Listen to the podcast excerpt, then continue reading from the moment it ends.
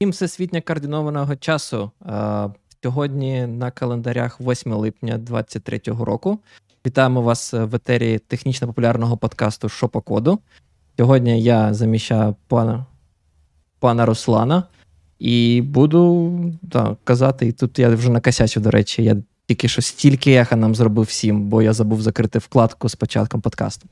А Сьогодні у нас да, немає пана Руслана, але за, замість пана Руслана у нас є класний гость е, Юра Гуц.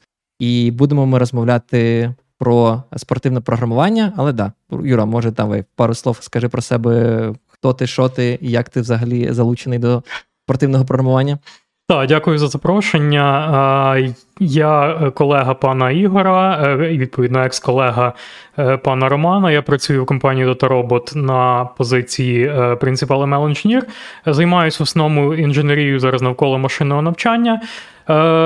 Е, і в минулому, особливо на старті кар'єри, я багато займався спортивним програмуванням. Е, відповідно, і е, в учнівських олімпіадах брав участь, і в студентських олімпіадах. Зараз я вже цим займаюся значно менше. Це якась така річ, яка в мене була на старті кар'єри, особливо. Е, розповсюджена. Е, е, ось я відповідно зараз я вже повністю працюю в індустрії. Проте я дивився попередні епізоди, і ви згадували про спортивне програмування. Мені захотілося так, типу, підняти ностальгічні спогади ностальгічні. і поговорити про це знов. Та. Захистити. Захистити спортивне Да, бо готовся. Давайте давайте так. Я сьогодні буду накидувати про спортивне програмування, а ти будеш захищати. Може, я теж захочу щось накинути. А я буду байки розповідати. Так.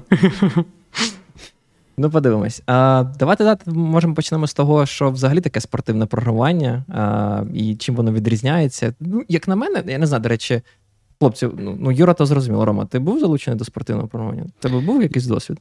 Мене не було. Мені здається, це, мабуть, дуже залежить від того, там, де ти навчався, да, і чи є там якийсь зв'язок тих викладачів з цією всією а, спільнотою, бо там, де я навчався, ну, звісно, там в маленькому місті, де я виріс, в нашій школі такого не було. У нас там був та інформатика і той урок, знаєте, це. Ми там грали, в найкращому випадку грали ми там щось е, в Counter-Strike чи щось таке на інформатиці. то, Звісно, там жодного програмування не було. А, от, а Після того в університеті, мабуть, через те, що ми з паном Ігорем навчалися просто на факультеті комп'ютерної інженерії в НУРЕ, то в нас там був такий девіз, що да, ми, типу, не просто програмісти, ми щось середнє між програмістами і там розробниками мікропроцесорів. От, і там... Дивне поєднання, якщо чесно було. Ну, воно преподносилось на той час, що, типу, 50 на 50 найкраще з обох світів. Але якось на нашому факультеті, принаймні, я не пам'ятаю взагалі, коротше, цієї цієї спільноти не було жодного зв'язку, мені здається. Я просто не чув. Я перший раз почув про ці от змагання ICPC і там. ACM, щось там інше, лише на роботі, коли я працював там вже з іншими людьми, і от вони цим займалися колись. Ти бачиш, е, ти ще на роботі почув. Я вперше про ці терміни почув від е, пана Юрія, коли він згадав про це такий, що? Але я хотів зазначити, знаєш, ну, перед тим як ми серйозно почнемо про цю тему. Мені цікаво, чи можна вважати долученням до Олімпіади, ну не знаю, до спортивного програмування, наше з тобою е, змагання. Ми теж ми ходили в Харківський політехнічний інститут так, я... від про як це було? Системне програмування. Та, якась ми... Олімпіада системного програмування. Да, воно так здається називалося Олімпіада системного програмування. Але це така штука, яка я не знаю, чи вона була в, ну, у всій Україні або тільки в Харкові, але да, в Харкові точно була. Чи чи це вважається системно? Ну, Я думаю, ні, це інше. Ну, це інший зовсім стиль. Да? Там, там, Як це краще пояснити? Там на цій системному програмуванні були більше Мені здається, це було більше схоже на якийсь CTF, аніж на на спортивне програмування. Тобто там якісь були, або також, не знаю, не не знаєте, не не треба було написати якусь е, там програму, яка там вирішує якусь проблему, де там великий розмір даних, да, і потрібно там придумати ефективний алгоритм. Там було більше завдання е, в дусі. Окей, тут треба якось там в Windows написати програму під Windows, яка там вміє піти і, коротше, підмінити щось там всередині системи на щось інше. І треба знати, які там API існують, які там хаки бувають. Коротше, mm такі всілякі речі. Так спортивне програмування чи ні?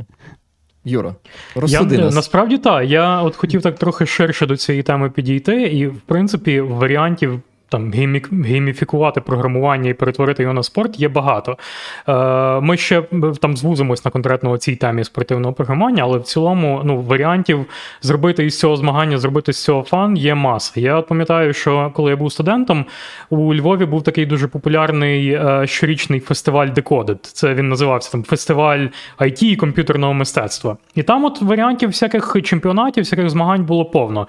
Е, Був, наприклад. Е, Е, чемпіонат пов'язаний з розробкою там якихось е, штучних інтелектів, які би там грали в якусь гру або вирішували якийсь environment. Е, були змагання робототехніки, дронів. Було навіть таке, як не знаю, змагання, хто швидше збере клавіатуру на час. Тобто, от є розібрана клавіатура, і треба з кнопочок зібрати його. Там хто швидше це зробить, той виграє якийсь приз. В принципі, так в інтернеті подивитись, є купа всяких змагань є. Наприклад, один такий контест, який я особливо е, люблю так поглядати, чисто з таких збочених інтересів, е, він називається IOCCC. Це типу міжнародне змагання із обфускованого сі-коду. І це, типу, змагання дає журі. Тобто там немає якогось одного об'єктивного критерію, це більш таке креативне змагання, ніби хто напише якийсь більш креативний код з обфускованого сі-коду. І, наприклад, ну, як, як типове. Е, типове рішення, яке може виграти на такому змаганні, наприклад, в рубриці. Е, е, в рубриці найкраща гра з обфускованого сі-коду, наприклад, може виграти гра, яка, яка по суті намальована з кіартом в формі шахового коня, і це гра на 1 кілобайт, яка містить консольний інтерфейс, штучний інтелект для гри в шахи. Е, ти, от Кому цікаво, можете подивитись в інтернеті е, NanoChess або PicoChess. Оце один із е, таких цікавих зразків, як можна нестандартно програмувати, і типу, що можна робити з опускованим сі-кодом взагалі. Так і це можна назвати спортивним програмуванням? Це, ну, типу, теж теж змагатись можна, наприклад, хто креативніше використає якісь якісь дивні особливості мови. Є а будь-яке зм... змагання вважається спортивним програмуванням? Тобто ти можеш дати якесь визначення от формальне? От Що таке спортивне програмування? Де там межа? Ну, насправді, так. Ну, Те, що називають типово спортивним програмуванням, і те, ну, якби основна тема, на якій я планував сьогодні е, сфокусуватись, це от якраз вирішення алгоритм, алгоритмічних задач на точність і на швидкість. Це те, що найбільш е, асоціюється з терміном спортивне програмування і. Е, те, що е, ну, люди за, за замовчуванням розуміють, коли кажуть спортивне програмування або competitive programming англійською. Е, є ще така річ, яка мені от теж подобається. Е, от один із підрозділів Stack Exchange, він, по-моєму, називається Programming Puzzles and Code Golf. І от є такий вид змагань, який називається Code Golf. Це от як як гра гольф, треба закотити м'ячик в лунку якомога меншою кількістю ударів. А код гольф це написати програму, яка вирішує якусь задачу, використовуючи якомога меншу кількість символів. Тобто якомога компактнішу програму, яка яка вирішує певну задачу. І це так само таке джерело е, прикольних ідей, як можна нестандартно використовувати мову, або там навіть експлуатувати якісь undefined behavior е, в ній, щоб добитися якоїсь конкретної цілі. Теж дуже так деколи відкриває очі на особливості мови. В деякому сенсі, да, там будь-яка гейміфікація при при програмуванні може все ж таки віднести так чи інакше до спортивного програмування. В принципі, так. Всюди, де ти можеш з якимось критерієм відобразити лідерборд, все можна перетворити на змагання і на, ну, на спорт. Бачиш, бачиш, пане Роман. Тобто можна сказати, наше з тобою сорівнування, хто краще пам'ятає 25-й параметр функції Create Window, Windows API, це в деякому сенсі теж спортивне програмування. Але повертатися до того я не хочу, чесно кажучи. Нас, до речі, пан Константин в чаті питає пояснити далекій людині, де межа між е, просунутим computer science і спортивним програмуванням. Ну, в, в принципі, ми можемо тоді, напевно, перейти до формату, як це зазвичай виглядає, і ну, як як взагалі виглядає змагання із алгоритмічного програмування. Е, Ну, В цілому, це виглядає так, що суть, суть змагання в чому? Е, дається пакет задач. І е, якийсь обмежений час на їх вирішення. Наприклад, е, типовий там ACM формат може бути 8 задач, 5 годин на їх е, вирішення. Е, часу досить мало. Е, суть кожної задачі це якась є алгоритмічна задачка. Ну, от хто е, таких змагань ніколи не бачив, але ну, можливо, багато людей чули, бачили там лідкод, хакеранг. Оце задачі подібного характеру, що є якась Е, якась задача, вона часто описана з якимось там наративом в формі якоїсь там, не знаю, казки або історії. Наприклад, е, червона шапочка йшла по лісу і несла кошик із пиріжками, але вона зрозуміла, що щось ці пиріжки неефективно укладені в кошику, і їй нема куди покласти спрей від вовків. Е, там В вхідному файлі у вас задано розмір пиріжка і схему укладки пиріжків. Знайдіть там, як, який максимальний об'єм в кошику червона шапочка може зекономити робити. Блін, якщо е, чесно, е, мене от. так бомбить від такої постановки задачі. Я коли читаю про ці червону шапочку і пиріжки, я, я не знаю, я іноді витрачаю більше часу на те, щоб зрозуміти взагалі, що мені потрібно зробити. Що тут що не так з пиріжками? Да, насправді так, бо є є вагомий е, такий відсоток задач, де от просто треба подумати як автор, е, зрозуміти, що він взагалі курив і що він має на увазі під під тим якимись описами. Бо деколи бувають е, двозначності, деколи треба ті умови уточнювати. Ну але суть така, що в основному є опис якоїсь задачі, і відповідно є якісь вхідні дані, які треба там отримати з стандартного вводу або з файлу, вирішити цю задачу і вивести відповідь так само в стандартний вивід або в файл. Ну, Е, між змаганнями, між платформами воно може відрізнятися, але основна суть завжди така, що є якась алгоритмічна задачка, е, є вхід, який вона отримує, і є вихід, який вона має видати. І е, ці задачі часто мають ну, ці задачі мають ліміт на час виконання і на пам'ять. Тобто, наприклад, тобі на цю задачу дозволяється мати там одну секунду часу і, скажімо, 256 мегабайт пам'яті. І відповідно ти сидиш і е, вирішуєш е, ці задачки, е, і ти е, в тебе є якась е, онлайн-платформа, якийсь, ну можна сказати, такий CI, е, в яку ти можеш запостити код свого рішення, і відповідно цей код проганяється на якомусь тестовому сервері на наборі тест-кейсів. І відповідно результат сабмішену може бути який? Може бути, що програма проходить всі тест-кейси, дає коректні відповіді в рамках часу, в рамках пам'яті, тоді ця задача зараховується. А може, наприклад, програма впасти з ексепшеном, може видати результат, але він не відповідає тому формату, який очікується. Е, може видати коректний результат, але не влізти в часові рамки. Відповідно, тоді це також не зараховується. Е, може там бути помилка компіляції, ну це таке. Е, ну і тут, в принципі, як це ну, як нараховуються бали, як задачі оцінюються, це залежить від платформи і від контесту. Але найпоширенішим є оцей ACM ICPC формат, це міжнародний е, е, такий формат змагань, де для того, щоб тобі задача зарахувалась, е, вона має дати коректну відповідь абсолютно на всі тест-кейси. Тобто, часткове вирішення не працює. Не можна так, що типу 5 5 коректних, 5 некоректних, або там 9 коректних, а на 10-му вона впала по тайм-ліміту. Ти мусиш всі тест-кейси пройти, видати коректну відповідь і влізти в рамки по ресурсах. Е, на учнівських олімпіадах там трошки інакше. Оці і ну ІОІ, Міжнародна олімпіада з інформатики. Відповідно, теж у нас е, відомий класичний цей шкільний формат е, обласних всеукраїнських олімпіад. Там трошки інакше. Там е, бувають такі правила. Ну, часто що е, якщо ти вирішив 5 тест-кейсів із 10, то тобі там відповідно за ті 5 тест-кейсів нараховуються бал. Блін, якщо чесно, я пам'ятаю, я брав участь. Е, до речі, в мене не склалося зі спортивним програмуванням. А в школі, я пам'ятаю, ходив на Олімпіаду з інформатики ще районну. І я пам'ятаю, що я образився, бо мені здалося, як я офігенно все вирішив. А потім мені сказали, що побіділ, перемогла коротше, типи, які я бачив, що вони сиділи і по клавіатурі особливо наклікали. Тоді mm-hmm. я був впевнений, що вони просто типу нічого не вирішили. Зараз я сижу, думаю, може, то я був дурний, я не знаю. Стривай, Потім... у вас були комп'ютери на Олімпіаді з інформатики? В моєму місті не було. Ми ну, ми писали код на Паскалі.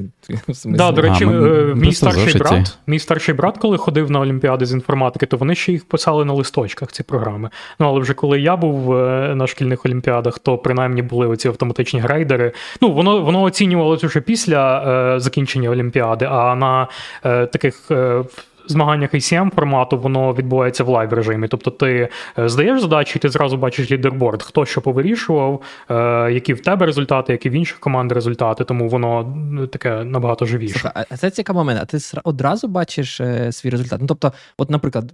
Була якась задача там uh-huh. про пірожки і червону шапочку, і я написав рішення. Я одразу можу побачити, чи ну, там чи пройшла вона чи ні. Ну, Тобто, там ти сказав, є якісь певні ліміти по пам'яті, по часу виконання, по тест-кейсах. Я можу одразу, як в стилі літкода, там робити якісь сабмішини, побачити, чи проходжу я по всіх цих параметрах чи ні.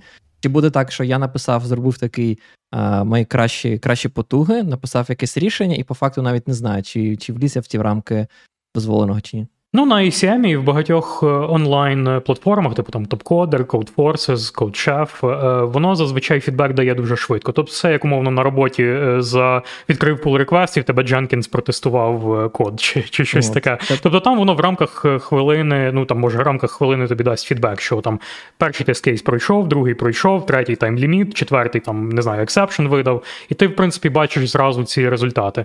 Є ще нюанс, що на змаганнях інколи під кінець заморожують створюється лідерборд. Тобто для того, щоб зберегти якусь інтригу і е, для того, щоб фінальні результати не були зразу відомі, бувають інколи, що е, якісь там останні N хвилин заморожується лідерборд, і ти всліпу якби працюєш, е, не знаєш фінальних результатів, допоки контест не закінчиться і його не відкриють остаточно. Е, ще важливий момент, що в ACM форматі. Е, Якщо в тебе, е, наприклад, submission е, не пройшов, тобто ти, наприклад, не вліз в таймліміт, або е, в тебе програма видала некоректну відповідь, то тобі нараховується штрафний час. Тобто, ну от хто може там дивить, дивиться Формулу 1, наприклад, ти можеш першим перетнути фінішну лінію, але якщо ти когось там підрізав на піт-стопі, то тобі дають там 5 штрафних секунд. І ти можеш приїхати ну, фізично першим, але час тобі потім нараховують штрафний. І тому ACM – це таке от мистецтво здати задачу швидко, але не е, не провтикати якийсь е, там time limit або test case, mm-hmm. тому що якщо тобі ти не не, ну, не, не вдало здаси submission, то тобі нараховується там 20 штрафних хвилин. Ну і в принципі, що хто перемагає? Перемагає той, хто розв'язав найбільше задач, а тайбрейкером виступає час. Е, тобто, якщо там, наприклад, є пакет із 10 задач, і там дві переможні команди виграли, ну там здали 9 рішень успішно, то перемагає та, е, яка це зробила швидше, типу, е, ну, за за менший сумарний час. Типу, час на вирішення всіх задач він сумується, додається штрафний час, і відповідно, по суті, лідерборд це сортування за кількістю вирішених задач, а другий критерій за часом сумарним. Це дуже схоже на мій досвід е, приймання участі в цих е, LeetCode contest'ах. У них там, до речі, якщо хтось ніколи не приймав участь, я дуже раджу спробувати. Хоча б раз у них один є biweekly contest, який, до речі, проходить в нашій time zone'і. там щось о 4.30 за київським часом, і ну дуже зручно. І цікаво. Там півтора години вашого часу дається чотири задачі, і там приблизно така ж сама система, що ви вирішуєте задачу, розв'язуєте її, сабмітите, і ви одразу бачите там результат, чи пройшла вона, чи ні. Але прикол в тому, як як ти зазначив, така сама система. Якщо ти сабмітиш і вона не проходить з якоїсь причини, то тобі потім штрафні штрафні хвилини додаються до до загального рейтингу. Так, і ще е, варто зауважити, що ти цих тест-кейсів не бачиш. Ти не бачиш, що в них всередині. В тебе може в умові задачі зазвичай вказується приклад вводу, приклад виводу. Там один-два приклади може бути вказано, але е, на яких саме даних твоя е, задача тестується, ти не бачиш. Ти тільки бачиш результати, чи ти пройшов тест-кейси, чи ні. А що там всередині, е, хто його знає. В літкоді, да, така mm-hmm. сама. Але мені здається, в літкоді ти можеш помилятися. Якщо цей скритий тест, мені здається, падає один із тест кейс. І ще там, там, по-моєму, така тема була в літкоді, що у них є все одно типу публічні е, тест-кейси і приватні. Публічні mm-hmm. ти, в принципі, теж не можеш подивитись, але якщо цей тест-кейс впав, вони тобі все одно покажуть, який був е, вхід і який очікується вихід. І є на кожну задачу ще скрити тест-кейси, там щось типу 10 тест-кейсів. І якщо вони падають, вони просто кажуть: Торі, якийсь тест-кейс у нас не пройшов, і це прямо ну, складно. Е, та є ще на деяких онлайн-платформах такий формат, коли ти можеш кинути виклик якійсь команді, яка засабмітила, ну чи учаснику, чи команді, яка засабмітила рішення. Ти можеш, наприклад, викликати їх на челендж і дати їм тест-кейс, на якому їхнє рішення можливо впаде. І, типу, е, тобі е, за це бонус, їм за це штраф. Типу, є є, є навіть е, змагання із таким форматом, що ти е, когось можеш чиєсь рішення можеш поставити під сумнів і дати їм якийсь е, каверзний приклад, який, типу, їхнє рішення повалить. Так, ну, та, різні платформи є, і з різними форматами змагань, з різними правилами, але цей такий ACM-ний формат він найбільш є поширений. Нам там пан Галюк я в чаті зазначає, що літкод бере останній час, а ICM бере суму часів по задачам. Так. Тому в літкоді важливо починати з більш простих задач. Слухай, я хочу знаєш, запитати, ти так е, вскорість, мені здається, зазначив це, але було цікаво. А як ну, тут працювати індивідуально проти командного е, програмування? Є є ж такий формат командне Е, та, та, е, та, насправді вони є індивідуальні, вони є командні. І е, ну, часто ці змагання, які є на онлайн-платформах, типу CodeForces, CodeChef, TopCoder, вони індивідуальні.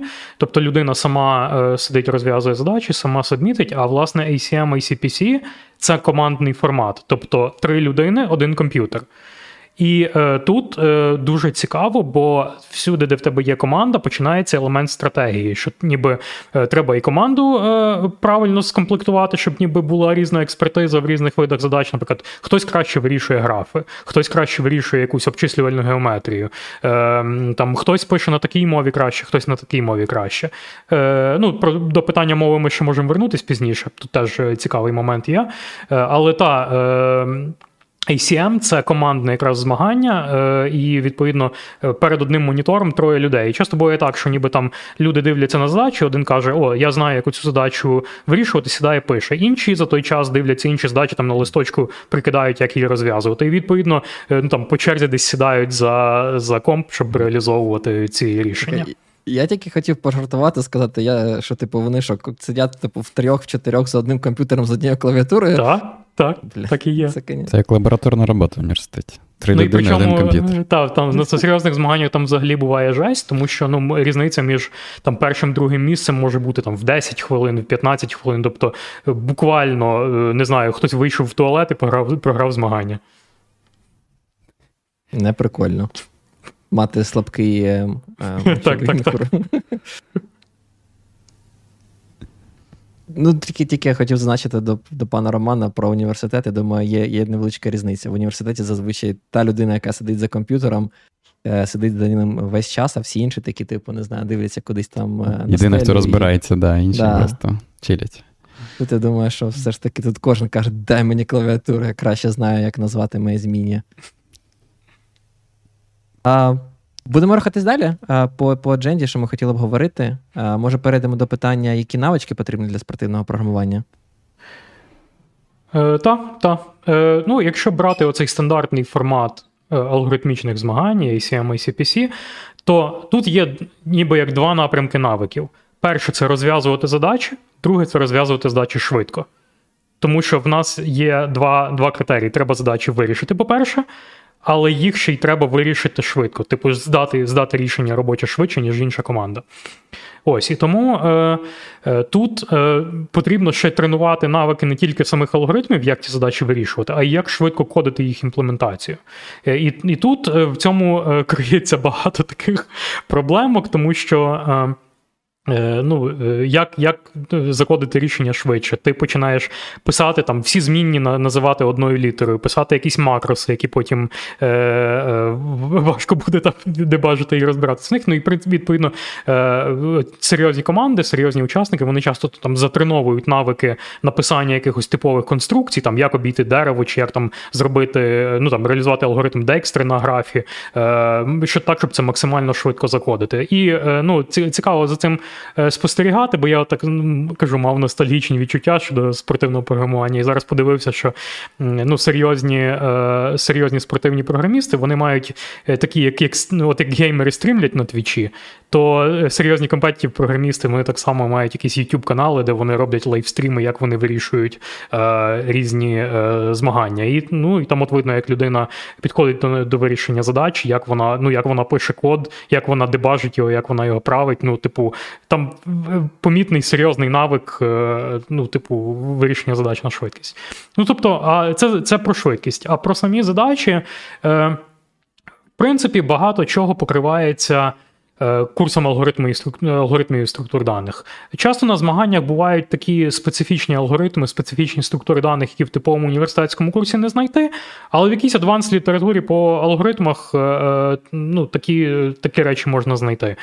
Окремо, що скажу, ну так, що найчастіше трапляється на е, на е, спортивному програмуванні, на змаганнях.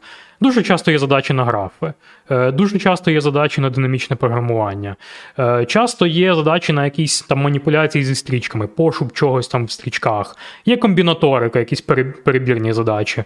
Е, часто буває обчислювальна геометрія, тобто якісь там ну, якісь там площі знаходити, перетини знаходити, всякі пошуки шляхів. От такого роду задачки. Слухай, а Uh-huh. А в чому, ну, типу, велика різниця? Да? Там, умовно кажучи, якщо так от порівнювати, там графи якісь або динамічне програмування, можна придумати, знаєш, купу дуже типових задач. І таки думаєш, хм, якщо я знаю там динамічне програмування, то, скоріш за все, там я більшість динамічних задач, які вирішуються динамічне програмування, можу вирішити. В чому тоді е, тут е, є знаєш, проблема суперничества? Тобто всі міряються, хто швидше це вирішить, вони, типу, всі вирішують, тобто всі учасники змагань вирішують ці задачі, просто питання часу. Чи все ж таки є якісь такі особливості, і тобі потрібно знати не просто там, як працює динамічне програмування, да, там, чи ті базові алгоритми на графах, а тобі ще потрібно знати якісь там дуже детальні або дуже рідко вживані е, спеціалізовані алгоритми? Е, ну, в принципі, ще буває таке, що не зразу очевидно, як твоя задача трансформується там в конкретний граф чи в конкретну якусь там таблицю мемоїзації для динамічного програмування. І тому е, треба спочатку розпізнати цю задачу, яким ну, яким способом її потрібно вирішувати. Ну, в принципі, е, як і багато речей в ну, в різному спорті, так само в спортивному програмуванні, ну, як натренуватися це робити. Три пункти: вирішувати задачі, вирішувати задачі, вирішувати задачі. Ну і відповідно ти якось з часом починаєш бачити паттерни, що е, навіть інколи можна так прикинути по е, там лімітах вхідних даних, який, яка буде орієнтовна складність алгоритму, яка пройде цей тайм-ліміт. Ну і відповідно бачити, е, який це клас задачі по ну, там, по характеру того, від чого в тебе очікується. Це от якраз те, що приходить із практикою. І так, дійсно. Е, може бути очевидно, як як представити цю задачу графом чи деревом, чи не знаю, пошуком на графі. Е, А буває інколи, що одну і ту саму задачу можна вирішити динамічним програмуванням, можна вирішити графами, можна вирішити там якимось жадібним алгоритмом. Тому тут бувають бувають, бувають різні нюанси. Угу. Пане Роман, є якісь питання? Ні, Мені сподобався там коментар пана Глюка Юїда, попереднього, там, де ми казали про відладку, відлагодження. Да. Він каже, що якщо треба дебажити, то це вже значить щось неправильно, бо це багато часу забирає. Ніхто не дебажить. Бо, до речі, коли знаєте, коли коли, ми коли запитав про навички, я хотів пожартувати про те, що як я собі уявляю про це спортивних програмістів, якщо будемо так називати, або гладіаторів, яких написав е, в анонсі. То, типу, у типів є купа вирішених задач вже. І найкраще част, там, частки сі кода, які вони просто копіпастять, такі їх їх вся задача вводиться до того, щоб правильні частини з різних задач, які вони вже історично навирішували, скопіювати і вставити там, не знаю, якийсь літкод або інший, ну, якщо це якийсь турнір онлайн. Якщо онлайн, то так. Я часто бачив, як от е, ці стрімери вирішують задачі, у них якісь макроси понаписувані часто, вони зразу готові блоки копіюють. Там Взяв декстру на на ненаправленому графі, взяв, скопіював. Е, це в онлайн змаганнях так, звичайно, може бути. Е, в офлайн, таких як от ACM і CPC, тобі не можна ніякі матеріали брати, ти просто приходиш ну, там, без нічого і ну, все кодиш з нуля на тому середовищі, яке тобі дали. Навіть навіть свої макроси не можна притащити. Ну там взагалі там електронні засоби не можна, там листки чи. Ну, це знову ж таки від змагання до змагання може відрізнятися, але так з того, що я читав з офіційних регулейшенів, е, ну там стандартів, то е, типовим є формат, коли. Е, тобі там можна, ну не знаю, порожній блокнотик, е, словник з англійської на твою рідну мову і більш нічого. Ніяких розумних девайсів. Навіть навіть Counter-Strike Go можна принести свій конфіг е, файл, да, там, типу, для Counter-Strike. Так тут, тут я вважаю, що тут так само треба. Ти приходиш зі своїми відборними макросами, до яких ти звик. Так, насправді ще от буває такий момент, що на е, середовищі для змагання може може бути якийсь такий дуже богомерський IDE, до якого ти не звик, а ти звик чомусь писати інакшому. І якось на ну, там, своєму редакторі з своїми налаштованими е, шорткатами воно якось трошки е, простіше. Блін, точно, слухай, це, валідний поінт. Як же без вім конфіга свого? Ну, просто жах. А, до речі, Юра, я хотів спитати, а з твого досвіду, як часто оці от завдання, які на таких роду змаганнях бувають, як часто вони заточені, знаєш, на один конкретний алгоритм, і там, якщо ти знаєш того конкретного алгоритму, його неможливо вирішити, або більше задач все-таки організатори придумують таким чином, щоб люди могли або різними способами це зробити, або от як це цими в тому у поєднанні датами і розпізнаванні проблеми, як її замапити на якесь вже рішення. В принципі, так. Ну, легші задачі часто можна робити різними способами, але е, ну, в рамках одного пакету завжди бувають задачі різної складності. Тобто є е, якась елементарна задачка, яку от команда е, бачить, що от її вже треба взяти, брати і писати, і здавати, щоб вона поменше часу набрала там в лідерборді. І тому ну, там початковий такий навик, як почалось змагання, це от швидко подивитись на ці всі задачі, подивитись, що можна сідати і писати прямо вже. Mm-hmm. Якась простенька задача. Бувають, ну часто в таких пакетах пакетах є задачі гроби, от які які жодна команда не здає. Ти дивишся кінці на лідерборд і бачиш, що ну реально жодна команда не не здала жодного сабмішену по цій задачі. Це інколи буває як така е, штука, такий трюк з точки зору організаторів, е, дати таку пастку для е, для команд, щоб вони загрузли на тій задачі і втратили на ній купу ну, конкурентної переваги. Тому ну, типовим є випадок, коли там за результатами змагання там був пакет, припустимо, з 10 задач, а одну тупо не брався робити ніхто.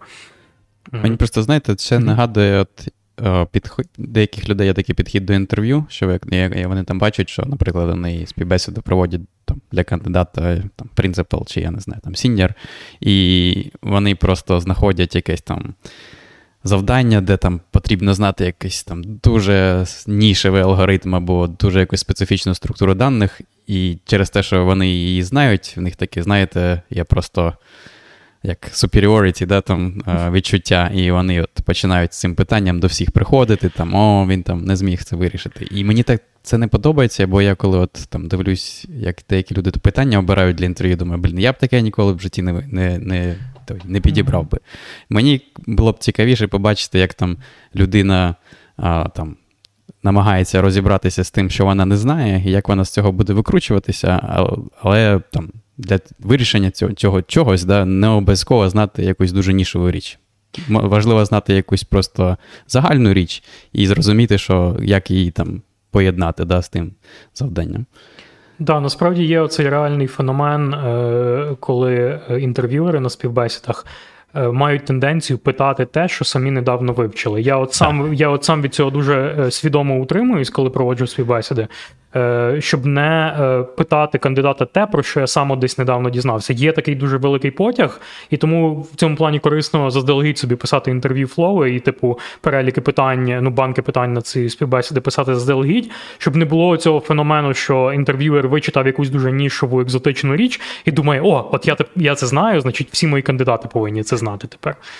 Це це, це ще да. Але знаєш, я скажу, от зазначу, добавлю про те, що пан Роман сказав я теж знаєш, зловив себе на думці, що коли питав да, там, якусь алгоритмічну штуку там, і хочу хочу подивитися, як тип вирішити, я зрозумів, що я. ну, Типу, да, там це якась типова задача, яка в принципі класно рішається тією чи іншою структурою даного або алгоритмом. Але якщо кандидат її не знає, мені цікаво, як він спробує вирішити цю задачу, і також Типу, навіть якщо вона буде неефективна, чор з ним, якщо він може ідентифікувати проблеми з цим, тобто він скаже: Я бачу, що це неефективне рішення, тому що A, B, C, D, то я вважаю, що це нормальне, ну, типу, пройдене інтерв'ю. Типу, для мене вирішення про розв'язання задачі і е, зазначення слабких сторін, тобто, де де, де це неефективно, де це не оптимально, це, типу, ну, вже доволі таки класний, якісний показник.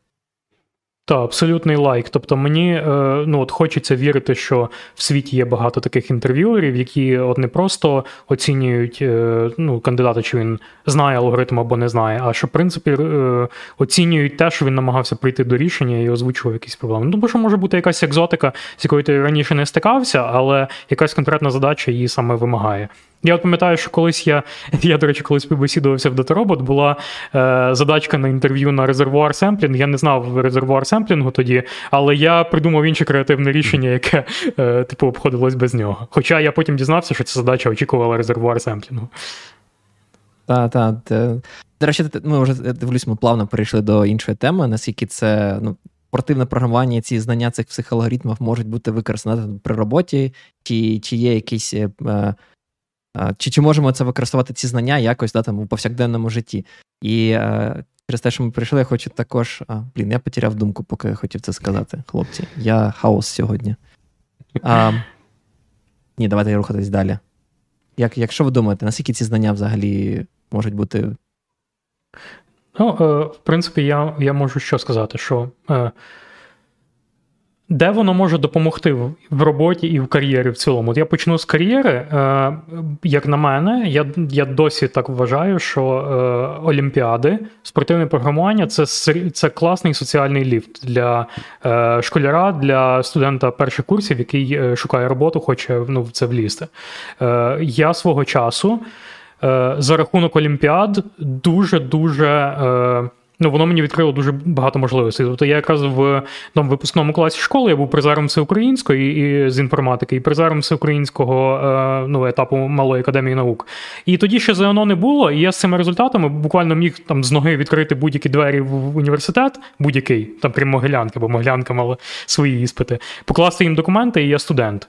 Так само на роботі, коли ти на перших курсах олімпіадник і е, ну, маєш якісь е, гарні показники на ICM, то ну, компанії тебе помічають, компанії тебе запрошують на інтерв'ю. Компанії часто придивляються на перших курсах до олімпіадників. Ну бо вони ніби ще так в плані командної інженерії мало що вміють, але е, якщо в тебе стоїть задача там відфільтрувати якихось яскравих студентів, то вони до олімпіадників часто придивляються. І це мені дуже допомогло і при вступі, і при ну там пошуку якихось перших перших е, місць роботи. Тому це, в кар'єрі, от воно особливо так на початку кар'єри, я думаю, воно класним є ліфтом, класним є поштовхом до того, щоб тебе помітили. До речі, це це цікава штука, бо мені здається, мені не допомогло. Ну, типу, те, що я там mm-hmm. був якийсь класний спортивний програміст. Мені здається, пам'ятаєш, що починав працювати в gamedev компанії, і пам'ятаєш, інтерв'ю там практично, коли ти приходиш в офіс і там щось робиш, там була така тема, що тобі дають кусок кода, ігри, mm-hmm. написані цією компанією, і там якісь були проблеми. Тобі потрібно навігацію там зробити. Ну, типу, по, там виправити якісь помилки, які існують в цьому mm-hmm. коді, або поміняти якісь дефолти. Тобто, це більше про навігацію по проекту, наскільки ти можеш швидко розібратися, що там взагалі відбувається, і як там щось модифікувати. І, типу, мені здається, що для мене ось це був фактор. Бо мені здається, задача, яку треба було там Астар пошук шляху, там теж класична, там алгоритмічна. Я не написав свого часу, бо часу не вистачило, чи ще щось, не пам'ятаю. Але я пройшов, значить, я справився з попередньою задачею, значить, дебагінг. Тобто тепер я буду себе називати як не компетитів, а дебагінг програмі. Є такі? Так, так. Чисто в повсякденній роботі, ну, напевно, дуже є мало випадків, коли от саме ті знання застосовувались. Воно, звичайно, е, е, ну, заставляє тебе думати про е, ну, зразу бачити якісь неефективні місця в коді, які можуть довго працювати. Е, головне на тому сильно не не заморочуватись. Ну, типу, і е, ну, я про це трошки пізніше може розкажу. Е, але так, щоб так, щоб вон, якісь конкретні там алгоритми чи екзотичні структури даних мені сильно е, ставали в пригоді в реальній роботі, такого, напевно, на пальцях можна перерахувати. Ну, так, з недавнього може ну, от в нас, наприклад, в датароботі машин лернінг пайплайни представляються направленим ациклічним графом, типу як в спарку. Е, і, наприклад, корисно знати, що дає тобі топологічне сортування mm-hmm. такого графа. Що якщо ти відсортуєш такий граф обчислень топологічно, то ти можеш якісь там задачі паралельно виконувати. Ну, такі такі змагання ну, вони можуть е, ем, викладатись десь на курсі алгоритмів структур даних в універі, але я це знав з Олімпіад ще зі школи. Типу, що це таке і для чого воно може бути корисно. Там, от я, я колись пам'ятаю, дивився інтерв'ю із. Е, Остапом Коркуною. Це, до речі, е, досить. Е, Е, типовий кейс, як як з ранніх, ну як з Олімпіад можна потрапити в фанги, було там 10 років тому особливо. То от він колись дуже тішився, що в Фейсбуку йому е, випала нагода реалізувати алгоритм Ахокарасіка для пошук, е, для пошуку підстрічок. І він, типу, з дуже великим задоволенням бачив: о, я знаю, як ця штука робиться і для чого вона буде корисна. Але, типу, це це скоріш винятки, і е, типово в роботі ти е, ну просто. Найбільше, що на що доводиться звертати увагу, це там не знаю, щоб не не робити якихось переборів, де можна запхати це в сет або в хешмап і швидко залупити, але так, щоб якісь складні там графові алгоритми треба було реалізовувати. Чи тим більше динамічне програмування, такого в роботі не було. Це бо більшість знову ж таки, да, там ну завжди можна сказати, в залежності від того, яку проблему ми розв'язуємо, mm-hmm. вирішимо. Тобто, дуже часто в роботі, мені здається, ти все ж таки пишеш більше бізнес-логіки, а не якісь алгоритмі штуки для вирішення певних проблем. Це, мабуть, більшість ну, більшість задач, з якими ми стикаємось повсякденні. Тому можна сказати, що алгоритми може і не настільки а, тобі потрібні. Хоча а, Ну, типу, звісно, я скажу так: алгоритми і структури даних потрібні базові. Мені здається, можна виділити там фундаментальні штуки, як ти зазначив, там якийсь хешмап, сет, там е, пошук по графах, там не знаю, грав Traversal, там, ну, всі ці mm-hmm. класичні штуки, які, з якими ти стикаєшся, в принципі, доволі таки часто, бо багато концепцій, да, там, ти можеш е, виразити за допомогою графів, тому там базові штуки ну, вони потрібні. Але ці більш специфічні, як ти сказав, да, там, типу, резервуарне семплювання, або там, я забув, до речі, проходив якось е, якийсь гугловський е, івент. В них було, знаєте, коли вони харять, іноді там е, шукаєш щось в Гуглі, вони кажуть: О, чувак, я бачу, ти програміст, не хочеш пройти там, розв'язати 5 крутих задачок, і ми тебе запросимо на інтерв'ю. Я пам'ятаю, там стикнувся з якоюсь задачею, яку я тупо не знав, як вирішити. От Я вже і так, і так пробував. І потім я дізнався, коли погуглив, що є спеціальний алгоритм для цього, для вирішення саме от цієї задачі. Це не такий там якийсь дуже генеральний алгоритм, який використовується там в 100-500 інших випадках. Це от така от вузько спеціалізована штука була. І я такий думаю, блін, ну полагатися на те, що я це, про це буду знати, ну це це доволі таки складно. Це, І не знаю, наскільки це воно ну, потрібно взагалі на кожен день. Так. Ну, так ще згадую з того, що колись ставало в пригоді, це е, коли ну, ти намагаєшся розібратись там, не знаю, як працює індекс в якійсь конкретній базі, і, наприклад, чи то індекс допоможе швидко тобі знайти якісь е, записи, і там знаєш, ага, там B плюс дерево, воно працює так. Е, відповідно, ось е, ось таку ось такий запит цей індекс швидко виконає. Це це так. Угу. А, Але знаєш, є такі міфи про те, що спортивне програмування шкід, ну, шкідливо в якому сенсі, що всі ці програмісти звикли вирішувати проблеми дуже дивним чином. Там мінімум літер, вони економять кожен. Я не знаю, як це перекласти, кейстрок, да, типу, в деякому деякому сенсі починається змін на А, змін на B, змін на C. Коли люди роблять бляха макроси, я бачив, ну, я бачив, що більшість спортивних програмістів роблять е, на мові C макрос для циклу for. Uh-huh. Тобто я не дуже розумію, я там якось рахував, вони там щось три літери економлять, чи щось таке. Ну, uh-huh. Це це, це нормально, по-вашому? Ну, Це ж не нормально, якщо вони такі будуть практики перетаскувати на роботі. Так, да, от насправді, е, ну, з чого, в чому корінь цієї проблеми, і е, чого важливо її розпізнати і з нею працювати? Бо е, коли ти е, вирішуєш задачі на змаганнях, то е, в тебе час підтримки цієї програми дуже коротенький. Змагання закінчилось, ти можеш про цей код зовсім забути. А в ну, в якомусь довготривалому командному проєкті е, твоя діяльність набагато більш соціальна. Вона не стільки полягає в написанні коду, як в тому, щоб його потім можна було підтримувати, щоб ти потім через рік міг до нього вернутися і зрозуміти, чого ти так написав і щось там поправити. Щоб інша людина, яка може замість замість тебе прийде в тому розібралася, тебе підвищать або переведуть в іншу команду. От е, Тому. Е, в цьому корінь проблеми, що е, якби вікно підтримки коду. Для спортивного програмування дуже коротеньке. І, по суті, код є такий часто в write-only. Ти його е, написав один раз, здав, в тебе пройшло, ти про нього забув. Ось. І я от якраз хотів хотів розказати історію так із, із свого життя. Я пам'ятаю, що ну, на перших курсах я я взагалі починав кар'єру із фрілансу. Тобто, я коли пішов вже вчитись в політех, то Е, мені було досить легко. Е, я розумів, що маю е, вільний час. Мені взагалі там на курсі алгоритмів сказали.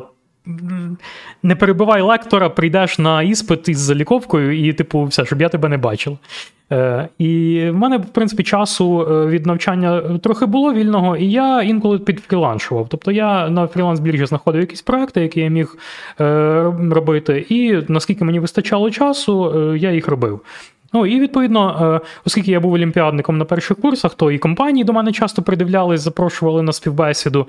Е, і я знав, що ну, ну ніби програмуванням я вже заробляю собі на життя, бо я фрілансив. Ну але фрілансив я ж сам, я ж працював не в команді. Я е, сам писав весь той код, ті рішення, і е, я ні з ким не співпрацював зазвичай під час фрілансу. Тобто є якесь замовлення, є мій код, і ні з ким мені взаємодіяти не доводиться. Я взаємодію напряму з замовником. От і коли одного разу.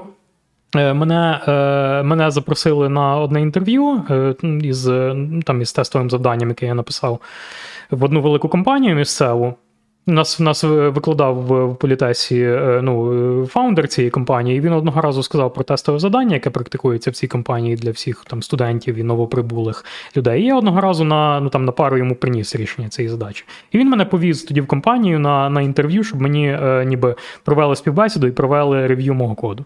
А знаєш, коли коли ти ну, там часто перемагаєш на змаганнях, коли е, ти розумієш, що е, компанії тобою цікавляться, то дуже легко загордитись цим. А-а-а. І ти вже знаєш, що типу Я вже тут е, е, на фрілансі працюю, заробляю більше, ніж, наприклад, там джуніорам платять в компаніях. Та що я в цьому житті не бачив? От, І я досі пам'ятаю той момент, коли мене привезли на цю співбесіду, і е, інтерв'юер е, глянув на мій код якого він мені тоді прочуха надав. Тобто він буквально до кожного рядка домахався, і ну, буквально там часто фігурували фрази, а от за це би я звільняв. Як потім виявилось, це був один із найбільших гуру в тій компанії, він там якийсь самий принципал інженер, і от він якраз зрев'ював мій код. Як я тоді приїхав додому після тої співбесіди, я навіть не пам'ятаю. Я в якомусь такому затуманеному стані їхав, думаю, ну, типу, звук такого розбитого скла в голові був, і думаю. Як так? Але ж я але ж я тут переможець, я олімпіадник, я тут фрілансер. І отак от мене взяли і просто підлогу мною витерли. Але, але ти прислухався, слухай. Так, я прислухався. Багато подумав, багато людей сказали би, що це за ідіот тут прийшов, якийсь неадекватний, він, певно, заздрить. Так, да, і е, я тоді, ну, я просто згадую, є такий дуже відомий вираз. Е, я не пам'ятаю насправді, хто його автор, але от є такий прикольний вираз, який для мене став тоді ключовим. Е, пиши код так, ніби його е, буде підтримувати неврівножний маньяк, який знає, де ти живеш. І я якось відтоді, от з моменту тої співбесіди, от в мене був такий ментальний образ у цього принципала, цього рев'ювера, що ніби він дивиться на код, який я зараз пишу, і він його буде зараз рев'ювати. І мені дуже допомогло якось е, кожного разу, коли я писав код після того, уявити, що його зараз от хтось буде читати і хтось буде критикувати. Воно дуже допомогло якось звернути увагу на те, чи ти пишеш взагалі зрозумілий код, чи його в нього зразу війде от з першого разу якась людина.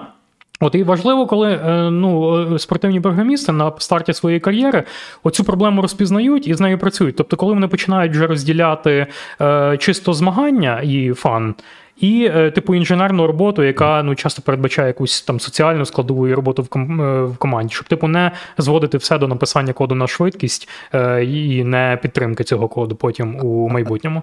Але насправді є багато людей, які от дотепер працюючи ну, на на високих посадах в компаніях, вони досі практикують е, спортивне програмування, беруть там е, якісь класні результати. В мене просто нереальний респект до таких людей, бо бо я знаю, скільки на це часу йде, і скільки ну якби регулярно треба підтримувати в формі. Тобто є цілком дорослі дятьки, які вже за багато років після випуску із універу досі продовжують змагатись, досі продовжують вигравати. Е, Ну, Я я так більш часом свідчнувся повністю в індустрію, але у мене є багато знайомих, які ну, досі е, періодично беруть участь у змаганнях. Слухай, слухай, ти досі, ну ти ще не досі, ти ти використовував свого часу да, там ці як там класично кажуть, змінює з однієї літери там та, і та, Б. Було. У мене таке питання: ти в них не запутувався? Бо я коли інтерв'ю деяких, декількох да, там, інженерів на посади там різні, і вони там, типу, починали використовувати. Я дуже багато, там, мабуть, у 50% випадків я бачив, як вони починають плутатись. Вони потім використовують не ті літери, вони не використовують. І ти іноді сидиш і думаєш, це вони а, просто одрукувались. Чи mm-hmm. це вони просто, типу, ну, неправильно написали, і якось ну, складно розрізнити да, там, ці ці штуки. Це вони, типу, не розуміють, про що мова йде, чи це вони просто друкувалися? Е, Я не зовсім зрозумів питання, про що ти ну, саме маєш на увазі? Як часто тебе призводило до того, що ти сам плутався в тих е, літерах, які створив? Ну, Тобто створив там три зміни: A, B, C, D, далі там E, F, G, і потім потім ти пишеш код і просто плутаєш, вже не пам'ятаєш, що в тебе лежить там в літері A, що в тебе лежить в літері C. Це ж складно пам'ятати, куди куди зручніше, коли в тебе там назви більш адекватніші, ти розумієш? Да, Насправді так, це коли ти е, особливо таке буває, коли ти довго сидиш із задачею, і тут є так само психологічний момент, коли ACM тебе штрафує за неправильні сабмішени, е, деколи можна почати панікувати і робити дурні помилки, щоб ніби ти все більше загрузаєш в те болото, пробуєш щось справити, і вже за той час, поки ти працюєш із задачею, ти міг забути, яке там в тебе було початкове призначення цієї змінної. Ну це в основному, коли ти довго сидиш, там не знаю, годину і більше однією задачею, що вже є в принципі антипатерном. Бо е, е, ну, так, таку велику кількість часу приділяти одній задачі, коли в тебе багато задач в пакеті, е, і часто на, на одному змаганні команда вирішують всі задачі. Це е, ну, може бути сигнал, То... що потрібно взяти щось інше, типу, і не не мучитись далі. Але так, ну, в принципі, такі такі випадки. Е, не так, щоб були часто, але е, ну, поки ти там годинку сидиш на цю задачу, ти в принципі пам'ятаєш, що в тебе для чого. Але от коли якийсь складний алгоритм, то деколи можна таки вже почати помилки дурні робити, особливо коли ти вже стресуєш від того, що е, ну, якусь, е, якесь рішення неправильно здав, або що якийсь там. Всі команди вже вирішили ту задачу, а ти досі над нею сидиш і довбаєшся. Тобто тут такий більш може психологічний момент. А перед тим, як перейдемо, може, там до останньої теми, я хотів би, може, задати декілька питань з чату, які нас питали. Може, давайте денько про них а, е, проговоримо. Там перше питання нам спитали, чи всі топові спортики йдуть в FAANG, або є цікаві кейси. Як як вам вважаєте? Ті FAANG овці? І... Е, Насправді є такий типовий випадок, коли топові спортсмени ніде не працюють, вони просто full-time займаються алгоритмічним програмуванням. Гроші, гроші, як вони е, на призових фондах змагань. Типу, може, вони вони бувають інколи, ну, ведуть інколи школи алгоритмічного програмування, ведуть курси. Е, Та, може ну, бути таке, що типу, людина просто живе на е, ну, робить із цього Е, заробіток. Тобто, може, може веде канал, де щось рекламує, може веде свої там приватні курси, працює тренером, там готує команди до ACM змагань. Е, І я насправді таке бачу не тільки зі спортивним програмуванням. Я просто ну там за е, за свою кар'єру я і е, спортивним програмуванням бавився, і спортивним ML на каглі, і там навіть спортивне щодеколи грав 10 років. Е, То з каглом така сама штука. Я от колись працював. Ну, от в датароботі з е, нашим колишнім чіфдата офісером, то він був там один із топових грандмастерів на Кеглі. Це платформа для. Е, спортивного машинлернінгу. То от в нього так само був період в житті, власне, як він став грандмастером. Це е, він просто кілька е, років, ну він десь там рік чи два ніде не працював. Він просто катався по світу і брав участь у змаганнях з машинного навчання. Так само один із там російських топових grandmaster'ів на Kaggle він е, став grandmaster'ом на Kaggle, тому що він колись зламав ногу і він півроку лежав е, і ну, не міг працювати, міг тільки там сидіти онлайн і е, брати участь у змаганнях. Тому часто такі. Е, ну, люди ну, серйозні, вони можуть цим займатися full-time реально. Навіть роботи основної не мати, але це для них є життя. Ну і ну, це так само, як різниця от між фізкультурою і спортом. Тобто ти можеш щось зробити там заради підтримки навиків, заради фану, але от коли це переходить, як ну коли це стає спортом, то це має стати стилем твого життя. Ти маєш регулярно планувати якісь е, тренування для себе, маєш підтримувати графік, маєш підтримувати себе в формі, там працювати над своїми слабкостями, і е, тому воно інколи може накладатися із роботою. Бо якщо в тебе є е, робота, а в тебе там не знаю, ти не можеш бути на онколі, бо в тебе змагання зараз, то відповідно воно може і на кар'єрі інколи відбиток такий не дуже бажаний накладати. Це, це, це, до речі, цікаво порівняв спорт та там, фізкультуру, бо я насправді це приймав участь в літкоді там декілька разів на рік mm-hmm. в цьому контесті суто для того, щоб підтримувати якісь навички. Звісно, так я не разу і не розв'язав е, той час, який був дозволений четверту задачу, там там дається чотири задачі на півтори години, якщо не помиляюсь. Але навіть три розв'язуєш, так думаєш, ну ладно, не такий же я ще й лох, все в порядку, все нормально, можна рухатись далі. А, Нас ще питає пан Михайло про те, що чи бачили крутих спортсменів, що не придатні до роботи в індустрії? Та й взагалі, як це все впливає на те, як компанії наймають, і чи є в цьому сенс? Ну, ми вже мені здається, проговорили про те, що да, там багато компаній, особливо якщо е, інженер та, там без досвіду, там, якщо це олімпіадник там, з університету, придивляється на це. В принципі, мабуть, в цьому є якийсь сенс, бо дуже складно взяти, в принципі, джуніора. Тобто, є, якщо є людина без досвіду роботи, дуже складно її оцінити. І мені здається, єдиний спосіб це оцінити таку людину, це це ну, дати якісь алгоритмічні штуки, штуки, що, які, з якими вона могла стикатися в університеті. У мене, до речі, був досвід той, коли ми з паном Ігорем працювали в компанії Mirantis, а там ті, хто працювали наші колеги в Саратові, в них там якась, може, ми ще до цього повернемось. Я не знаю чому, але але таке враження, що або а, як це, вони дуже успішні, росіяни в цьому всьому, або в них там велика манічка з приводу спортивного програмування, і вони постійно беруть участь. Ну, коротше, так чи інакше, наші колеги, колеги, які працювали в Саратові, їх прямо набирали з університетів, от прямо як пан Юра е, Юрій зазначив, що помітили е, тих, хто там приймав участь в цих ICM, ICPC, вибачте. А, от. І в мене в команді в якийсь час було, здається, чотири людини з якимось досвідом спортивного програмування різним. От, І з цих чотирьох людей один був просто суперчувак. А, Він, здається, найменше приймав участь в спортивному програмуванні, але він приймав участь, ви знаєте, от пан Юра також згадав той. Оці от о, змагання з програмування або штучного інтелекту, або ну да, штучного інтелекту. От. Ще один був просто хороший програміст, а два інших, коротше, от один попрацював буквально місяць і пішов пішов е, з ком- команди, тому що він готувався до ICPC. Так так і сказали, що треба готуватися, нема часу працювати.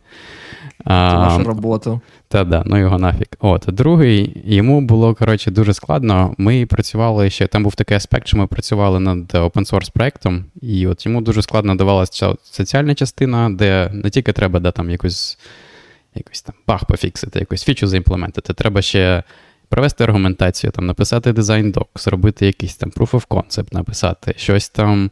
Не лише там знати Python як вирішити завдання на Python, а ще вміти там, окей, ем, треба зробити якийсь бенчмарк. Щоб зробити бенчмарк, мені потрібно оточення підняти, там, налаштувати якийсь там SQL галера. І от вся от ця от частина роботи йому дуже важко давалася. Коротше, от все, що виходило за межі, просто от вхід. Треба написати код, який робить такий от вихід, і от це от просто не клеїлось у нас. Я не знаю, ну, це як це? Це анекдейта, да, це один приклад такий. Це важко якось мені сказати, чи це типово, чи не типово, але таке в мене враження склалося. Да, я, Слухай. до речі, недавно читав якийсь е, тредик в інтернеті, де гуглери казали, що та е, багато стикалися з тим, що люди класно проходять ці перші інтерв'ю на алгоритмічні задачки, але на дизайн інтерв'ю просто сипляться неймовірно. А, Та, до речі, десь теж таке бачив. Ну, насправді, якщо так покласти руку на серце, то знову ж таки, як ми сказали, алгоритми це класно. Класно їх знати, бо вони можуть допомогти в певних випадках. І в принципі, знання алгоритмів, мені здається, трохи е, тебе як це робить з тебе кращого інженера в тому сенсі, що ти бачиш якісь паттерни, і потім, коли тобі дають якісь вирішення якоїсь програми, ти дуже швидко якось там не знаю, алгоритмічно будь-яку штуку вирішиш. Просту. Тобі не потрібно навіть знання якихось там, не знаю. Алгоритмів, тобто ти їх не використовуєш на роботі, але от банальні штуки, як піти відфільтрувати, як там прикласти, як модифікувати, воно все розвивається. Це це приходить з практикою, звісно, але мені здається, знання, там якийсь досвід в, в цьому спортивному програмуванні, воно допомагає. Але все ж таки 90%, мені здається, саме інженерної роботи, коли ми кажемо про індустрію, це все ж таки не суто програмування. Там купа є інших факторів, як ми тільки ж сказали.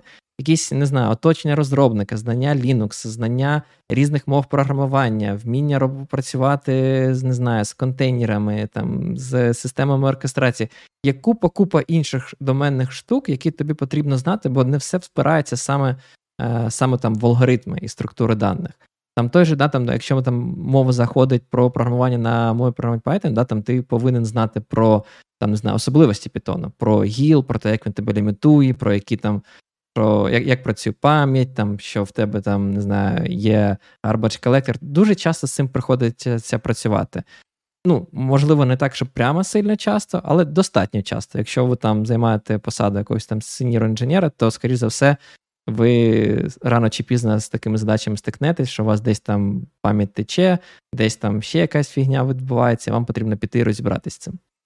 Ну і до додаток до того, я б ще сказав би, що на відміну від оцих от завдань там на літкоді чи спортивного програмування, да, ці задачі на роботі зазвичай вони там набагато менше визначеності, вони більш відкриті, і там нема такого, що там треба зробити, от, щоб це було на виході, а треба ще й зрозуміти що зробити, як зробити, як краще зробити, щоб потім підтримували все і все інше. І тому, да, там, це це зовсім інша специфіка, як на мене. Uh, наші питають, як AI впливає на сучасні онлайн-компетішени? І я, до речі, додам: а як взагалі е, боротися з читерами? Я чув, що насправді існують читери, і мені стало цікаво, як люди читерять на онлайн-платформах. Ну, я підозрюю, що це можна робити е, на таких чисто онлайн-змаганнях, де там кожен умовно сидить з дому і бере участь. Я, от, до речі, не задумувався ніколи про це, чи зараз можна закинути в якийсь GPT-4, скажімо, задачку із ACM, і чи вона напише для неї код. Ну, бо цілком ймовірно, що такі мовні моделі вони можуть вчитись десь на едіторіалах, е, тобто ну, ці розбори задач із, із рішеннями. Е, і може вони навіть якось можуть допомогти в цьому плані. Не досліджував, але питання цікаве. Слухай, мені здається, це задача для слухачів і для мене також. Прийняти участь в наступному літкод контесті і просто ці задачі взяти, скопіювати, вставити. Бо Літкод контест, до речі, має всі задачі, які існують в їх базі даних в деякому сенсі. Тому ну, є вирогідність, що вже типу відоме ну, рішення цієї задачі, і модель може знати а про це. Тут формулювання з червоною шапочкою якраз і зможе модель підвести. Та, ну, Якщо це з... якщо шапочка буде синя і в корзинки будуть не пірожки, а пельмені, да, то все, це все міняє. Так, напевно, напевно, існують якісь форми читінгу, можливо, атака на сам е, на сам онлайн джадж. Тобто, може, е, ну, не знаю, не, не якийсь е, цей малий щось намагаюсь перекласти це слово українською. Злонамірений код, який намагається ну, там, експлуатувати якось сам джадж і його заставити думати, що твоя програма пройшла, хоча вона насправді не пройшла. Ну, це я так теоретизую, я не стикався із таким. Ну, ще я не я не особливо назву це читінгом, це скоріш експлуатація недосвідченого автора пакету. Я інколи стикався з такими е, задачками в дуже невеликих випадках, але таке буває, що, наприклад, е, в тебе є задача, і е, ти знаєш, що в тебе ну, за умовами задач вхідний параметр може набувати, наприклад, 100 різних значень. Тобі нічого не заважає вирішити локально для всіх 100 значень е, задачу і просто захардкодити рішення, що там if, if вхідний параметр 22, вернути відповідь для результату 22. Тобто твоя програма не має там е, реально виконувати той алгоритм на джаджі, ти просто хардкодиш відповіді і здаєш. Ну, але це скоріш, типу, атака на недосвідченого автора пакету, щоб, типу, е, коли в тебе дуже низький є е, варіант вхідних параметрів. А ще питає пан, е, пан Михайло, чи. Чи логічно витрачати нереально багато часу на спортивне програмування замість чогось більш практичного для роботи? Мені здається, багато не потрібно, да? мабуть, трошки. Е, ще раз питання, будь ласка. Ну, чи потрібно витрачати нереально багато часу на спортивне програмування замість чогось більш практичного? Це, напевно, залежить до чого душа лежить. Бо е, от я, власне, чому е, перестав займатися спортивним програмуванням, бо е, я чітко розділяв поняття фізкультури і спорту. Я зрозумів, що мені я займаюся цим заради фану, і мені цікаво на на той етап в житті мені було цікаво розвивати інші інженерні навики і не продовжувати займатися ніби як професійно спортивним програмуванням. Але знову ж таки, я знаю людей, які просто від цього ловлять кайф, вони просто просто цим займаються, бо їм це подобається. Ну і ну я я маю велику повагу до такої наполегливості і до ну, от, розуміння, що тобі подобається, і е, ну, так, таке глибоке заняття своїм хобі. Тому це ну, і з моєї позиції це залежить від того, що людині подобається. Якщо Звісно, подобається, це... чому би і ні? Так, це краще, ніж цигарки або кокаїн, так що краще спортивне програмування. А, Давайте, може, типу, до останнього теми, яку ти пропонував. Я, я дуже сподіваюся, Юра, ти нам тут розкажеш більше більше про досягнення українців в спортивному програмуванні і здобутки на міжнародних аренах. Але перш ніж ми до цього перейдемо, можеш е, похизуватися. Який твій найбільший здобуток е, спортивного програмування? О, е, призиваю на всеукраїнський. Е, я брав участь у е, всеукраїнському ACM CPC е, також. Е, ну, але так, на на міжнародний формат я, на жаль, ніколи не виходив. Е, тобто, так, на всеукраїнському, на на призах на всеукраїнському етапі це е, приблизно на цьому на цьому була моя стеля. А тоді проходить тільки одна людина, типу на міжнародний з України, чи як це? Залежить виглядає? від змагання. Тобто, ні, там там зазвичай їде кілька людей, і крім того, на. Міжнародних етапах, ну там золото це не одне місце. Тобто там, наприклад, на ICM ICPC золото присуджується чотирьом е, учасникам. Тобто там ніби mm-hmm. багато є золота, багато срібла, багато бронзи. Це не те, що один, два, три, і все. А як це виглядає? Як це виглядає? Там просто будь-хто досяг якоїсь там типу планки, і їх там рішення виконується ось так швидко, ось так швидко, ось так швидко. Вони всі отримують золото. І це фіксована кількість. Ну, там типу, топ Тільки 4 золота. Топ-Н по лідерборду. Там, по-моєму, ще якісь є додаткові е, додаткові менші критерії. Тут треба дивитись е, офіційний цей гайдлайн е, цього mm-hmm. чемпіонату. Але так, типово просто береться топ-Н і відповідно відповідно їм присуджується е, відповідно золото, срібло чи бронза. Е, та стосовно українців, я е, наткнувся на такий ресурс здавніше. Виявляється, є такий ресурс Hall of Fame загальносвітовий е, спортивного програмування. Може, якщо десь скинемо в да, да, чат або в матеріали епізоду, е, то там можна дивитись різних людей і їхні досягнення на різних е, змаганнях. Тобто та ж сама IOE, учнівська олімпіада з інформатики, або е, ACM, або Топкодер е, змагання, або CodeJam гуглівський. Е, і, відповідно, є такі. Рейтинги по людях, по по, по змаганнях по країнах, і відповідно можна пофільтрувати по Україні і подивитись, наприклад, хто із українців що вигравав. Я, от, зокрема, знаю про ACM і CPC, що за історію змагання дві українські команди брали золото на міжнародному фіналі. Е, це десь було в 2008 і в 2014 році було одне золото також. Ну і от, зокрема, от у Львові дуже відомий Василь Білецький в ну, в колах спортивного програмування. Це, власне, от людина, яка вперше для України виграла золото на ICM ICPC. І Він е, е, він займається тренуванням команд в ЛНУ, типу, ну, займання, займається тренуванням команд, підготовкою їх до змагань. Тобто він свого часу був одночасно і тренером, і і і учасником, а зараз він тренує команди. Е, і він, по-моєму, от в цьому, якщо пофільтрувати оцей Hall of Fame по Україні, то він там десь на третьому місці зараз по е, по всіх українцях. Прикольно. Я, я до речі, да, поскинув посилання в чат, якщо комусь цікаво на Hall of Fame, і ми обов'язково і додамо посилання в так, Я, до речі, побачив там знайомі імена, так само, коли зайшов. Зокрема, там, здається, топ-1 це зараз Дмитро Джулгаков, з яким ми колись змагались на всеукраїнській е- і на студентських також. Я тут бачу Андрія Гриненко. Це наш глюк ЮА з чата. Дев'яте місце. Ого. Серйозні люди у нас тут в чаті водяться, ви знаєте це? Хлопці, панове.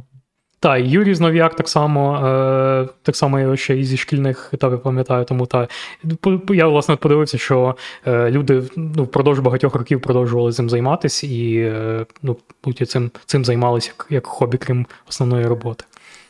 Тому так, там є там є багато дуже серйозних досягнень, і е, то, українці цим займаються. Е, Перелік імен досить великий, тому там можете дивитись, надихатись. Так, це це прикольно.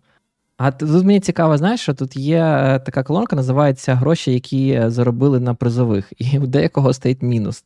Це як? Я, до речі, не знаю, що це таке. Це вони заплатили, да? Типу, 25 тисяч доларів за що за участь? Ні, то не мінус, то тіл, да. А, а, приблизно може. О, блін, вибач. А мінус це би було цікаво. Це не знаю, що хабарада за світло, за місце чи як. А це, це було цікаво.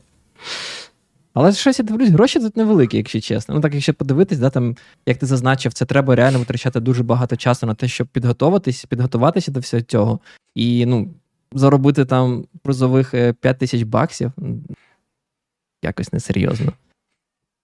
Ну, ти, напевно, можеш На блокчейні цей... більше так. заробиш. Ти, напевно, можеш цей experience повторити. Ну так, але дійсно, тренування треба мати регулярно, і ну, ніби регулярна практика це ключ до таких речей. Це із е, спортивним програмуванням, із кеглом, який я згадував раніше, е, ну, без того. Тому, коли я бачу ну, людей з такими серйозними досягненнями, я розумію, ну, типу, скільки вони е, це практикували, і як вони ну, цей скіл тримали е, загостреним довгий час впродовж свого життя. Тому так, в мене повага до такої наполегливості. Це, це, типу, цей Hall of Fame це всесвітнє. Hey, я я насправді ну, буквально недавно це знайшов, і е, там таке враження, що вони просто мають перелік е, змагань міжнародних, з яких вони агрегують ці результати. Тобто там, напевно, не є е, присутня кожна платформа, яка є в світі, чи кожен вид змагання, який є в світі, але такі найбільш топові, найбільш відомі. От вони, видно, агрегують дані з цих змагань і такий будують всесвітній Hall of Fame. Угу. Це це прикольно. Але доволі таки багато тут українців, дивлюся, з досягнення там бронзи, срібло, золото в різні до різні інтернешнл олімпіади. Це це прикольно. Я правда, ну, останні роки дивлюся CM е, міжнародні результати. Ну там в основному виграє там Китай, Росія е, і там інколи буває е, Штати. Е, Україна, здається, з 2014 року золота не вигравала, по-моєму, на ICM. О, це це не прикольно. Цікаво чого. Це пов'язана з агресією Росії проти України, з війною. Е, Я думаю, що ні. але... Е, там просто мені здається, що тут так само, як з Олімпійськими іграми, що е, мене от інколи, ну я здається, колись навіть про таке статтю читав, що от чим більш авторитарним є режим, тим більше він бачить от як досягнення такого ніби величі в ну, от в Олімпійських іграх, в змаганнях, таких як ну знаєш, де можна показати, що наша країна the best, і відповідно ну, з, може там як завгодно читерити, вкладати які якомога більш скажені ресурси, щоб е, ну, засвітитись десь на верхніх місцях е, таких от. Е, змагань. Я думаю, насправді всі подумав питання, які ми хотіли б говорити, вийшли. Я не знаю, хлопці, ви ще щось хотіли б говорити, чи будемо закруглятися, зав'язувати? Начебто по чатіку на всі питання відповіли, які люди мали. Рома? Я тільки хотів спитати за гегемонію росіян і чому вони там такі успішні. Але, мабуть, допінг, да, як, допінг. допінг да, як Юра тільки що сказав, да. А, Ні, я просто ми вже казали, от не знаю, якщо нас хтось хнурес слухає, може ми з паном Ігорем пропустили цю всю тему, бо ми ж, як сказали, ми взагалі не чули про ICPC до того, як я от не зустрівся з Саратовськими. А от там Юра, там Глюк UA, всі всі пани приймали участь і навіть ще в школі, да, не, не лише в університеті. Я просто про це взагалі не чув. Так, це, це, це, до речі, дивно, да? бо я очікував би, що це якось популяризувалось би на рівні університету, да, там, щоб університет там якось казав: О, там хлопці, давайте приходьте на Олімпіаду. Спочатку серед університету, потім як, ну, якось же цей набір є, або якось агітували, заохочували, бо все ж таки да, там ми вчилися не в якомусь там лівому вузі. Це вуз, який там по Харкову вважався ну, типу, топовим серед там навчання скажу так, програмістів, да, там, умовно кажучи. Я насправді недавно от так дивився останні результати ACM по різних етапах, там по Південно-Східній Європі, по світу і е, там по Україні. Я частенько бачив хнура десь десь зверху. Ну і да, до речі, ти от підняв цікаву тему. Мені, от коли ще я в шкільні роки і в ранні студентські цим займався, от мені здавало, мене тут склалось таке враження, що. Е, сильно залежало, залежав твій успіх від е, потужного локального осередку. Бо ти, в принципі, зараз є інтернет, зараз є ті самі не знаю, канали з youtube стрімерами де ти можеш дивитись, там, як як найкращі люди в світі в цьому спорті е, з цим дають раду. Зараз є купа онлайн-матеріалів, зараз є ну не знаю, якісь буткампи, школи для цього. А коли інтернет був менш поширеним і типу ресурсів не було, е, то все залежало від того, чи в тебе є класний тренер в твоєму регіоні, або чи ну взагалі ну поширена практика цього олімпіадного програмування в твоєму, ну в твоїй локації. І якось воно так в принципі виглядало, що де є сильніші академічні осередки, там типово і результати на олімпіадах були ліпші. Там пан здесь... пан Глюк. А, вибач, я перебив пан Глюк і пише, що була така команда з значить, ми просто з тобою пропустили. Так, так. Я я хочу сказати, що мені здається, знаєш, це не було просто винесено на якийсь такий всеукраїн. Це університетський да, такий формат, що там є якісь оголошення, там шукаємо. Таке враження, що є якісь там певні осередки, там якийсь там, не знаю, викладач, який цим займається, яким цим цікавиться, і він такий, типу, своїм універс... своїм Е, студентам, да, там до когось підходив і казав, там, що там хлопці не хочете на Олімпіаду. Приблизно, як я собі це просто являю, приблизно як е, у нас з тобою з системним програмуванням було. Щоб підійшли, сказали, що там не хочете, хлопці, і пішли, і все. Да, Системне програмування це якось прямо лише на нашій кафедрі було. Ти. Бо у нас бо у нас була на кафедрі системне програмування. Мені здається, ну, там є викладач, який зацікавлений, він, типу, щось шукає. І я до того, що Мені здається, це дуже сильно залежало від, від викладача і як хто це як піонерить. Бо мені здається, студенти все ж таки більше цікавились пивом, ніж е, там шукати в інтернеті, які є класні змагання. Літербол, так би мовити, був завжди актуальним. Ну, Ми з паном Русланом один раз приймали участь в Коджем, але це було безславно. Що таке Коджем? Коджем це вже колишній е, той competitive programming від Гугла, який поховали в цьому році. Mm. Але це да, це була така онлайн-платформа, де можна було вирішувати ці завдання. Да. Ну, а, не а така Google... престижна, як ICPC, звісно. Я, мабуть, поплутав це з, спочатку, коли ти сказав, але я потім зрозумів, що це не те, не то з Google Summer of Code. Але Google Summer of Code це ж теж не змагання, це, це про, просто да, це практика про стажування. Так, да, то інше. Але таке є там від від метода, якийсь інший є. Я не знаю, як він називається, але там також є. Хакеркарта, здається. Пропоную закінчувати. У нас вже година 10. Я не Ого, хочу дуже собі. сильно. Да, Я не дуже сильно хочу забирати час, і щоб люди це не знаю, буде складно важко слухати. Тому, якщо ви не проти, давайте закінчувати. Так, Так, якщо вам стала цікава ця тема, краще розв'яжіть задачку. а не... На літкод. Так. Всіх заохочу. Давайте зробимо такий флешмоб е, спільноти шопа-коду. Підемо всі на наступний B-Weekly літкод контест позмагаємось, так би мовити, поміряємося, хто у кого у кого довше. Е, це це буде прикольно. Ні, Якщо це серйозно, типу, мені здається, це це прикольна ініціатива. Ви можете перевірити свої знання, е, не знаю, подивитися, хто як. Е, і взагалі якось долучитися до цієї штуки, до цієї теми зі спортивним програмуванням. Як думаєте, хлопці, приймемо всі участь в наступний biweekly? Там є для тих, хто. Секція для тих, хто програмує в Google Docs. Е, Не знаю. Так, ну по, по мовах зазвичай на змаганнях е, ну, приймається C, C, Java, Python. Це така найбільш поширені мови.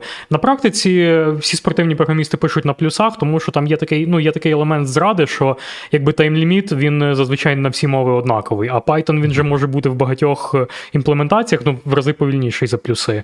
Але інколи є сенс робити задачі на Python, наприклад, коли в тебе є довга арифметика. Там, коли тобі треба з супервеликими числами працювати, в Python це з коробки. Але ну, на практиці більшість пише на плюсах. Слухай, це, до речі, дуже цікава тема, яку я хотів затронути, але забув. Бо, типу, і порівняти складно, правильно? Бо, типу, час виконання, по-перше, різний, а також е, memory е, consumption також різний. І Python набагато гірше в цього. Але в мене був цікавий досвід з лід-кодом, коли е, давали якусь задачу, і, типу, тобі натякали про те, що треба вирішити алгоритмично, там, зробити якусь структуру даних, там просто щось, не знаю, лінк-ліст чи ще щось.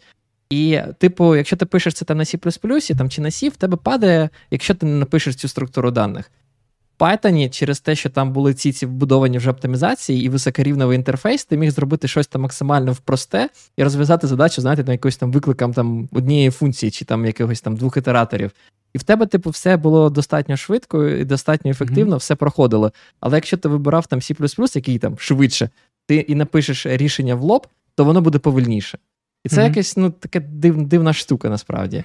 Ну, типу, я не уявляю, як, як можна писати на різних мовах програмування і, типу, мати одні однакові да, оці тайм ліміти або там memory ліміти. Я не, не організовував ніколи з таких суперсерйозних змагань, але я підозрюю, що організатори пишуть е, ну, авторські імплементації може на кількох мовах. Може, типу, якщо референсні імплементації проходять по всіх тайм-лімітах, то тоді е, все ок. Я не знаю, чи такі всі сумлінні і протестовують всі задачі на всіх мовах, але ну я би так робив для серйозних змагань. Е, ну, але тут завжди є момент, що е, типу, ти на плюсах можеш трошки якісь мати неефективні фрагменти, і воно в тебе пройде. А якщо ти на Python все не, не ідеально там напишеш, то в тебе менше свободи в, е, ну, в якомусь там зайвому циклі чи в зайвій якійсь дорогій операції. Це так. Але Ну, ніхто не пише інколи- наразі, да? Так, я інколи зустрічав. Е, я інколи зустрічав такі практики, що може організатори ставили множники. Наприклад, на Python там коефіцієнт помножити на 3, типу тайм-ліміту. Але ну, на самому ACM ліміт по часу і пам'яті для всіх один і той же. Е, стосовно Rust, напевно, залежить від платформи. Може, є якісь дуже такі поліглотські платформи, які е, там десятки мов е, приймають. Це залежить від того, яка в них система джаджа стоїть, і ніби чи там є адаптери під конкретні мови. Але ну, от, е, Java, C, C, Python таке є в принципі всюди. Я думаю, JavaScript. там просто забагато морочитися з borrow-чекером, тому ніколи цим займатися. Таке ще, дайте мені ще годинку. Я першу задачу точно розв'яжу на расті. А, Все, пропоную на цьому закінчувати. Юра, дуже дякую тобі, що завітав. А, Було дуже цікаво поспілкуватися на цю тему. Заходь ще обов'язково. Я думаю, що ти ми зайдеш, коли будемо розмовляти про AI. Та з задоволенням. А, І так, я хочу нагадати всіх е, підтримувати цей проект, підписуйтесь на нас на Ютубі, на Телеграмі, на інших подкаст-платформах, поширюйте посилання на це відео. Не забувайте підтримувати Збройні Сили України. А, Завжди донайте, кожен день прокинулось. Донат, донати не бувають маленькими. Хочу також вас також вас заохочити е, стати спонсором цього каналу. Е, І хочу нагадати, що ми не беремо жодної гривні з цього. Ідея всього цього, що ми зробимо, помножимо ваш донат і вашу підписку надвоє і зробимо е, переказ грошей е, тому чи іншому волонтерському фонду з усіма звітами і таке інше. Тому підписуйтесь, підтримуйте Збройні Сили України, будемо будувати україномовний контент. Дуже дякую, що були з нами. Приходьте наступного разу, коли будемо розмовляти про щось інше дуже цікаво. Бувайте! Всім пока.